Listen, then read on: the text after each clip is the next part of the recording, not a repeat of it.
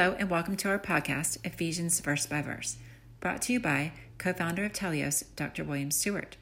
This captivating podcast will not only teach you the book of Ephesians, which tells us so much about Christ and his mission, as well as our Christian walk, but it will teach you how to study the Bible so you can have confidence in what you learn. Episodes will provide key points for each important verse of the book of Ephesians. Thanks for joining us on this exciting biblical journey. Hello again, I'm Bill Stewart.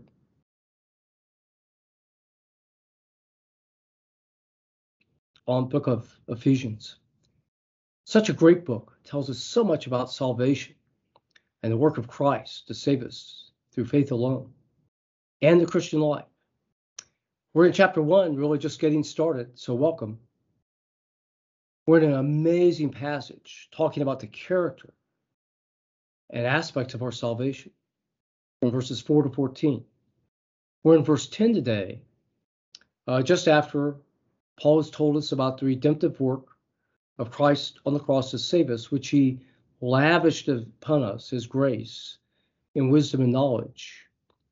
And then having made known to us the mystery of his will, otherwise, what was revealed about Christ in his first coming and wasn't specifically known in the Old Testament, uh, that he sent him for his purpose to save us. And now we're in verse 10, which says that in the dispensation of the fullness of times, you might gather together in one all things in Christ, both which are in heaven and which are on earth in him. Okay, interesting verse. Sort of the pinnacle of the verse here is the word dispensation. What's that mean? Well, that's one of those hard words. The word comes from the Greek economia, which means literally house, ecos, nomia law, house law. Well, what would have this have to do with Christ and summing things up in Him? Well, as it turns out, in biblical times, a family that was uh, reasonably well off might have uh, be raising crops, might be raising olive trees or wine vineyards or animals. And as their family grew, and they, they would have a chief house, the father and the mother, and the kids might have houses on the compound that surround the compound with a wall for security reasons. It would get so big, they would hire somebody potentially to manage administratively the compound while the family was taking care of the herds or the, or the crops. And this would be the uh, uh, economia, the house law.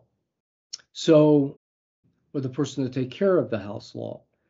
So, otherwise, he would dispense uh, the law of the house and, and take things, take care of things around the compound. It's where the word where we get the word, interestingly, uh, economy in English. So, how do we get dispensation? Well, dispensation is the Latin translation from the Latin Vulgate Bible, written, uh, translated by Jerome around 400, carried over to the King James Version. And, and uh, it appears in comparing text and by the nature of the education, the extent of Greek studies. At the time of the King James Bible was written around 1600, they depended on the Latin a good bit to help them with some tough translations. So, what a better translation, perhaps, uh, for this time uh, in our current times would be administration.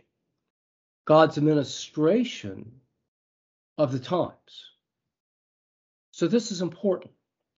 In the Bible, salvation is always by grace. Uh, it's not by works at any time in Scripture. However, God administrates his people in different ways at different times. Otherwise, he administrates the church, his administrative structure for this time, differently than he administrated in most of the Old Testament, which is through Israel.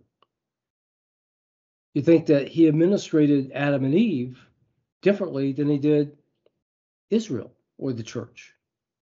So, salvation's by grace, the administration changes. And so, what he's saying here that God will administrate to the fullness of time. So the word here, pleroma, for fullness, means a second more abstract meaning is complete. So completeness of times. Otherwise, when Christ returns a second time, where he will be king and take us home. So all things will be completed in Christ after the times of the church, which are inferred in verse 9 about the mystery, otherwise, the mystery revealed in Christ's first coming, will then be summed up to the end times when Christ returns. Everything on heaven and earth in general. It's part of our great hope that there'll be victory. Christ will rule as king over all nations and all people, and there will be peace and justice. However, that's not the only aspect of the end times. So we'll learn about that more in verse 11 next video. Thanks for joining me today. I hope the information is helpful. Uh, please comment on our uh, on our social media site or the uh, our website.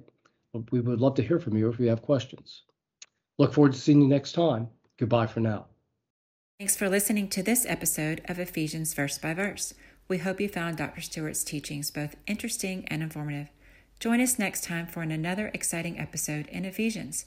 To listen to all episodes, please visit our website, teleiosresearch.com. T E L E I O S R E S E A R C H. Thank you.